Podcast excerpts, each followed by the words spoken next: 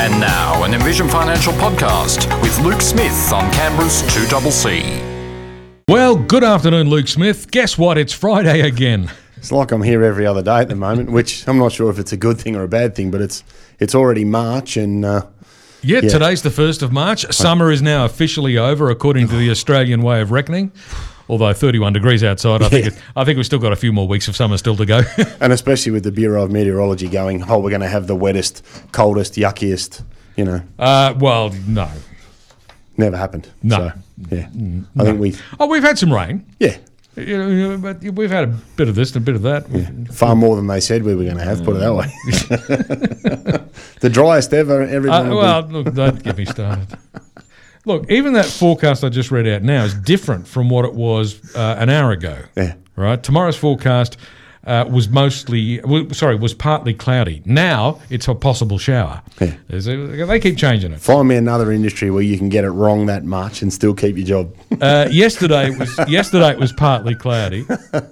And then around 4:30 in the afternoon... there was a sudden downpour of rain right here in Crace. And, oh, look, the forecast has been updated, possible shower. It wasn't there before. Anyway, moving on for a Friday. Look, I tell you what, you should not be throwing stones at the Bureau of Meteorology because people who work in finance can also be prey to making predictions that don't quite work out. True, but how many do you really get as wrong as the weather? Far out. But still, either way, crystal ball gazing is a mug's game, isn't it? It is, 100%. And that's really, you know, part of today's theme is this one is quite relevant given the meetings and the appointments I've had in the last sort of week and 2 weeks about how risky is the portfolio that you're holding. And all I want to sort of try and illustrate to people today is risk is a thing of perception, a lot like art. It's in the eye of the beholder. And you need to have a general understanding of what you have or what you think you have, because we've seen markets run very, very strongly since sort of October, which is great. Everybody loves that. However, if they were to slow down for whatever reason and you hold more growth or riskier assets than you realise, it could be quite annoying and frustrating to look at your portfolio and go, something's happened, it's bad, but why have my assets fallen?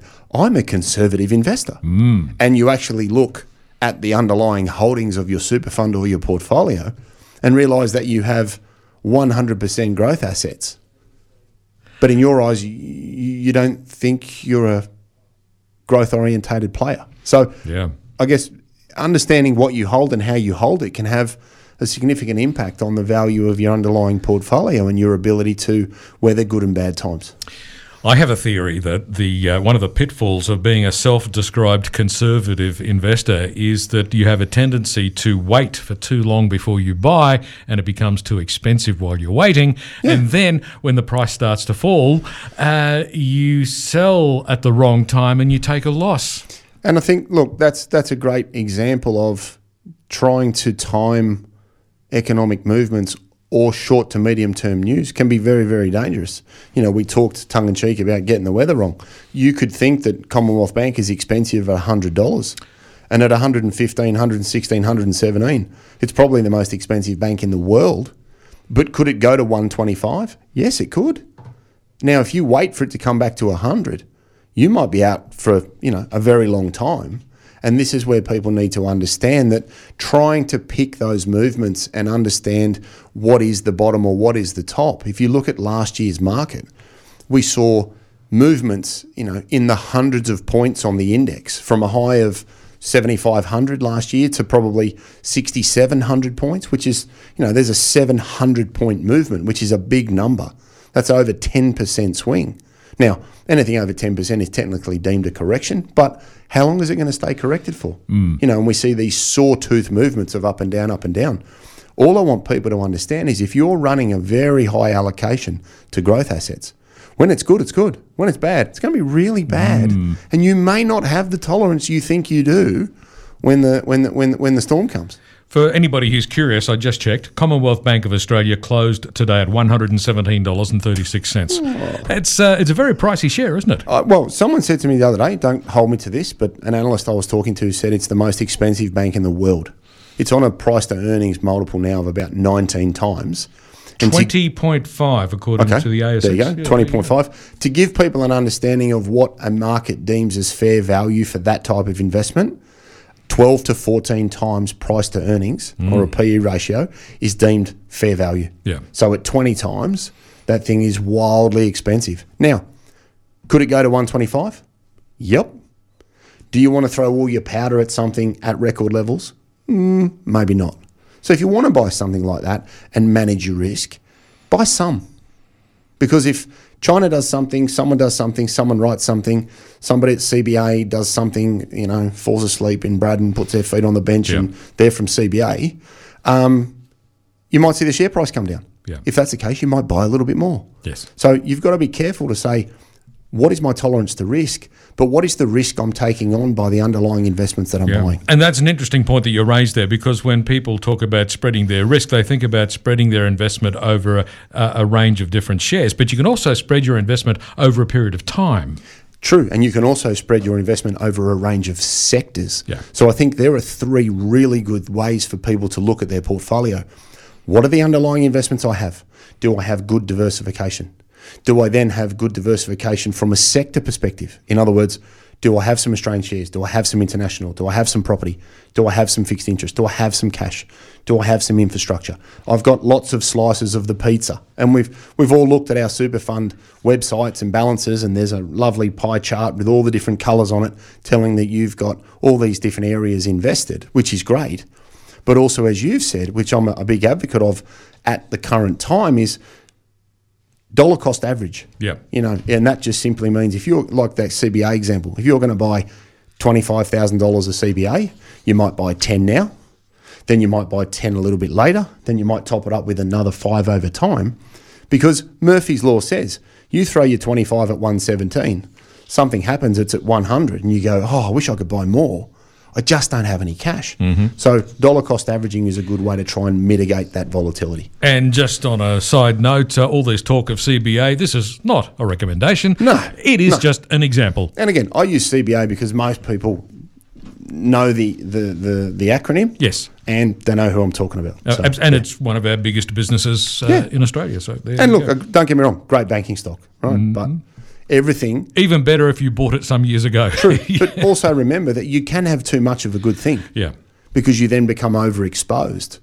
And we saw through the Banking Royal Commission when share prices move significantly because of a specific event, it could put a dent in the market value of your portfolio and then influence your comfort in saying to your boss, well, I'm going to retire.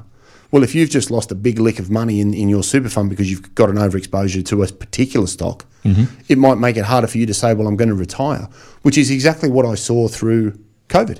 Yes. People came in and said, I can't retire now because of COVID. I'm like, you're not going to spend all your money in a year. No. You've got a year's cash. It's going to go away. And it did. And things fell down. Great. Everyone got scared. Things came back. Everybody was fine. And we carried on. So don't let risk impact your perception of other key decisions that you make by being overexposed to individual sectors. I guess one of the important things to consider is that most of us are looking at our investments inside our superannuation. And so most of us subscribe to a superannuation fund, and they tell us this is a balanced fund, this is a growth fund, this is something else.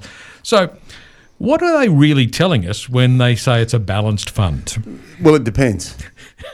And I wrote an article for a newspaper when the book dropped, because the financial editor of the particular newspaper had the same view as me. The labels of these options in some situations are the most misleading things in the financial sector. I'll give you an example. If I run a balanced portfolio, for me, balanced, I think of a seesaw. You and I sit on the seesaw. If it's level, that's balanced. Half growth, half defensive. Balanced in an industry fund could see you running up to 80% of your portfolio in growth-orientated investments, which include Australian shares, international, infrastructure, property, and then a raft of unlisted sectors that the industry funds hold. So The word, I would stress to people, ignore the word balanced. Yeah. What you want to look at and say is, what percentage of my investments or the slices of pizza in the picture on the website of your particular fund, you need to add up Australian shares, property, international, and infrastructure. If you're running 70 to 75% in that allocation, that is not a balanced portfolio. It might be labelled balance, yeah, but if you're going to compare that to another fund, you need to look at that percentage weighting, because one particular industry fund might run 60% growth assets, 40% defensive. You could run a balanced fund at 80% with 20% defensive. So looking at the label is really, really misleading. You need to look at the underlying asset allocation. Yeah. And that brings me back to stress. How much risk are you really taking on? Because the weighting may be far more than you psychologically tie to the label of your investment option. And that's really, really important. And I guess for clarity, when we're talking about growth investments, what we're saying is investments that are expected to have stronger growth, but with that growth comes higher risk. Yes. And defensive investments are not expected to show quite the same growth. Yes. They are more secure, or thought to be more secure. Yep. They're expected to deliver a more reliable income, yes, but they don't have as much risk either, and that's the trade-off that you have. Exactly right, and I think that's where you need to be comfortable with looking at what you had. So I'll give you a real-life example. I had a couple in Melbourne on the Zoom this week. We're very conservative investors. You know, we don't want to take on any risk, and had a seven-figure portfolio in Australian and international shares, which is 100% growth, mm-hmm, saying we're very conservative investors. Now, we then delve into, well, what does that mean to you? Because it obviously doesn't mean what it means to me, because that would be me like saying I'm 3'6" and 15 kilos. And we all know that's not the case. But again, I might see that as what I'm comfortable with. And I find until you've gone through a GFC, till you've gone through a COVID, till you've gone through a tech bubble and there's been a significant negative movement, I don't think you truly understand what you can tolerate until there's some sweat on your brow and you need to call somebody for some comfort. So, you know, it's really important that you look and say, what am I holding? Yeah. And more importantly, what is it doing for me? Because all of those sectors that we've just discussed have different return characteristics. You're spot on. Growth orientated will give us some potential for uplift or growth. And then the fixed interest side of things is more conservative. But if you're overly conservative, that is still dangerous. And the analogy I use regularly in the office is, if you're driving down the road and the speed limit's 100, if you were going down Gungahlin Drive, you know, aka Gungahlin Raceway, well, the speed limit there is 80, not 100. So I thought it was 130, because that's what you've got to do to keep up with traffic. No, not when I'm going down the Gungahlin Drive, I'm sort of doing 50, 55, because the people in front of me think that's as fast as they can go. Well, most mornings I'm doing about 9 because somebody's gone too quick into someone's bumper. Yes. Anyway, if you were doing 40 in a 100 zone, yep, you're going to be late getting where you're going. Yeah. There's a very good chance someone's going to run into the back of you. Yeah. And you're going to annoy a lot of people. Yeah. So whilst you can have defensive assets, having too much in that defensive sector is dangerous, because as we've just said, defensive assets don't provide capital growth. They don't therefore offset inflation. In a similar vein, if you did 180 in a 100 zone and you hit a tree, there's a very good chance you're not getting out of the car. Mm-hmm. And if you've got a ticket, you can't talk your way out of it. No. So again, that's dangerous at the other end of the spectrum.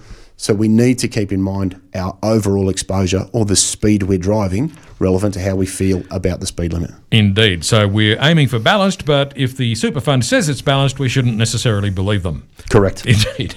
It's about 10 minutes to 5, 2CC. Luke Smith from Envision Financial is with me in the studio. Back with more in just a moment. It's around about 7 minutes to 5. It's a Friday afternoon, and that means Luke Smith from Envision Financial is with us in the studio. So today we're talking about how risky is your investment portfolio really? Because a lot of people aren't really certain exactly how much risk they do or do not have. Some people might think they have very little risk when in fact they have more than they thought. And sometimes it might be the other way around. Yeah, exactly. And I think the key thing to point out here is having more assets doesn't mean it's less risky. maybe you look at that and say, from an individual asset perspective, it's less risky. But if you've got 10 green apples, they're all green apples. They're all green apples. Mm. And if the worm likes green apples... if they all came out of the same bag... You've got some big they've problems. All got worms in them. Correct. So we need an apple, we need a banana, we need a kiwi fruit, we need different stuff. So the point of that is, know your underlying asset allocation. Balanced is not always balanced. To work out what your exposure is, add up Australian shares, property, international, and infrastructure. They are generally the four categories that will make up the growth or the more risky part of your super. And if you're holding more than 50%, then you have to accept that you are maintaining what would be truly called a growth portfolio by just about any advisor that is assisting you, which is a separate lens that the industry funds or some industry funds use to illustrate what they deem as balanced. Now, it's not that one is right or wrong. We're not saying that. What we're saying is, you need what is right for you, and you need to understand what you are holding so you can measure whether it's right or wrong for you. Control your exposure to individual assets. You can have too much of a good thing, because if that good thing comes under pressure, it will make a more significant impact on the total value of your assets. Control your income and growth. So know which assets are providing income, know which assets are there for growth, because they are not the same thing. Try and limit unlisted assets where you can, because from a liquidity perspective, especially in retirement, if something is unlisted, you cannot sell it quickly. And if it comes under pressure, you may be stuck with it for an extended period of time. Look at each asset and sort of think, why have I got it? And what is it doing for me? Because as I said before, different parts of a portfolio, like a recipe, they have different ingredients and they do different things, and you need a suitable blend of income and growth.